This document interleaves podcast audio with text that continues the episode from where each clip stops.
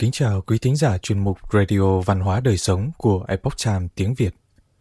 Hôm nay, chúng tôi hân hạnh gửi đến quý thính giả bài viết của tác giả Evan Mantic có nhàn đề Alexander Đại Đế trở nên vĩ đại như thế nào phần 1. Bài do Khánh Ngọc biên dịch theo bản gốc lấy từ The Epoch Time. Mời quý vị cùng lắng nghe. Hiểu về Alexander Đại Đế và sự vĩ đại của ông chính là nhận thức được chúng ta đang ở đâu khi làm người. Với những phẩm chất tốt đẹp của ông, chúng ta ca ngợi và khao khát, còn những thất bại của ông khiến chúng ta trở nên thông tuệ hơn và từ đó cảnh giới nội tâm của chúng ta trở nên phong phú hơn. Ngày nay, khi các giáo viên trung học ở trường thảo luận về Alexander Đại Đế, có một sự thật đáng buồn là hầu hết học sinh biết rất ít về ông. Một học sinh có thể đưa ra mẩu tin lặt vặt như không phải Alexander Đại Đế bị mũi đốt chết sao? Vâng, vị anh hùng Hy Lạp cổ đại này có lẽ chết vì bị nhiễm bệnh sốt rét do mũi đốt.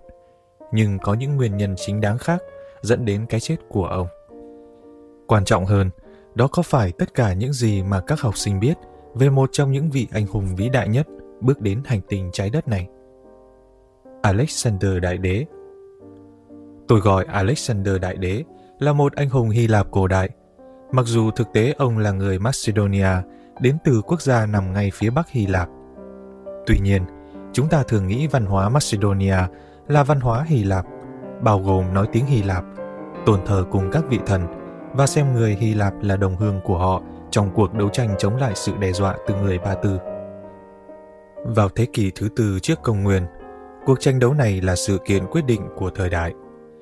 Bên cạnh khu vực tương đối nhỏ bé của Hy Lạp và Macedonia, đế chế Ba Tư đã bành trướng từ Thổ Nhĩ Kỳ, sát bên châu Âu xuống đến Ai Cập ở Bắc Phi, cho đến tận sông Indus thuộc Pakistan ngày nay.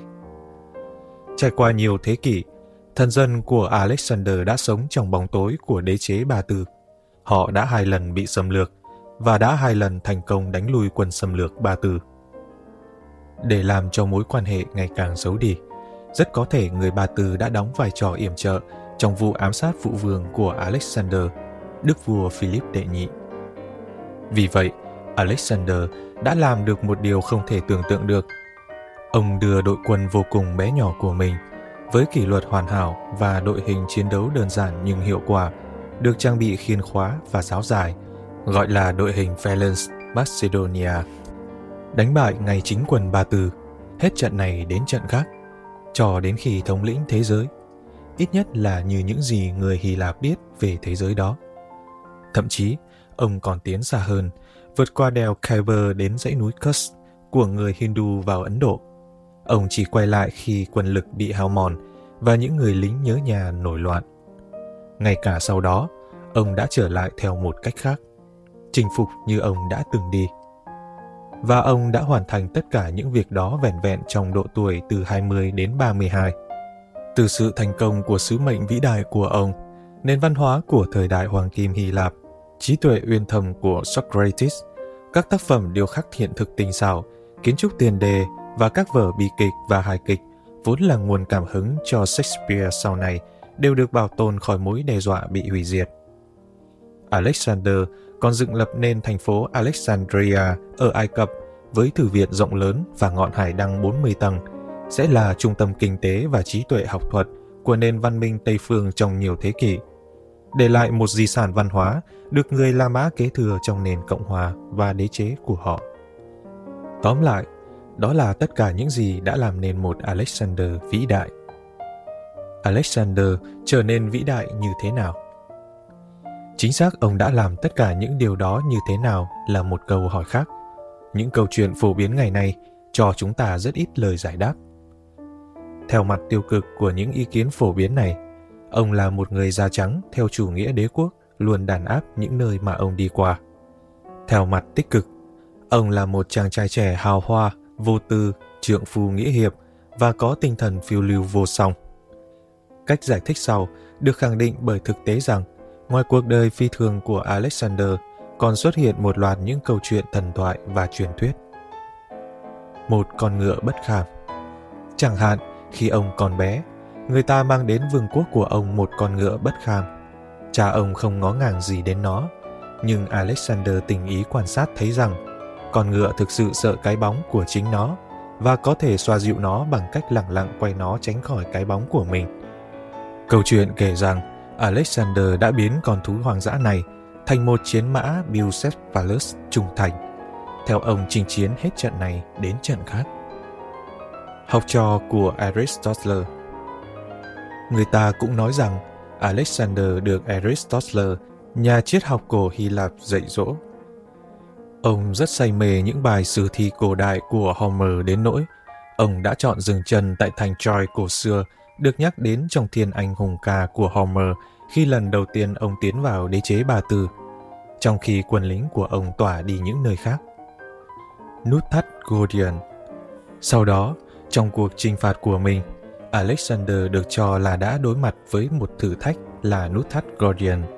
Đó là một nút thắt dây thừng to lớn trên một chiếc xe ngựa cũ.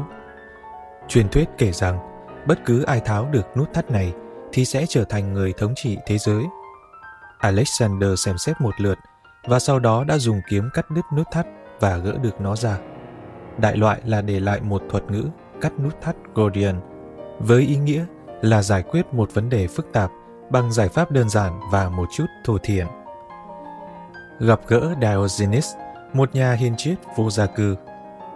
Ngoài ra còn có câu chuyện Alexander gặp Diogenes, một nhà hiền triết vô gia cư đang nằm trên đường phố. Ông ấy đã van nài Alexander đừng che ánh mặt trời của ông. Thái độ xem nhẹ địa vị và sự giàu có trên trần thế của nhà hiền triết Diogenes đã truyền cho Alexander một nguồn cảm hứng sâu sắc đến nỗi ông đã thốt lên, nếu tôi không phải là Alexander, thì tôi sẽ là Diogenes. Tuy nhiên, cảnh giới tinh thần được khai sáng và xem nhẹ vật chất này dường như mâu thuẫn với những câu chuyện khác về khuynh hướng truyền chế của ông. Chẳng hạn, có câu chuyện kể rằng một nhà hiền triết nói với Alexander rằng thế giới mà chúng ta đang sống chỉ là một trong vô số thế giới. Khi đó, Alexander bắt đầu khóc gào vì ông không thể chinh phục được tất cả thế giới đó. Ngày nay, dù là hư cấu hay có thật, tất cả những câu chuyện này đã dệt nên một tấm thảm lịch sử lộng lẫy. Tuy nhiên, chúng lại không cho chúng ta biết một cách mạch lạc hay chắc chắn rằng làm thế nào mà Alexander trở nên vĩ đại như thế. Theo đó, chúng ta bị dẫn theo một hướng kỳ quái, tầm thường vô nghĩa. Chẳng hạn, những gì mà một học sinh có thể nhớ được là một thuyết ngớ ngẩn về cái chết của Alexander. Do đó, chúng ta nên hướng sự chú ý đến nguồn gốc lịch sử sơ khai nhất về Alexander Đại Đế, được viết bởi sử gia Hy Lạp Diodorus Siculus, sinh năm 90, mất năm 30 trước công nguyên. Từ Diodorus, chúng ta có thể tìm được những đặc điểm xác định thật sự cho chúng ta thấy được câu chuyện về Alexander Đại Đế. Cụ thể, tôi gọi những tính cách hay đức tính này là tình huỳnh đệ, phong thái cao thượng và đức tin.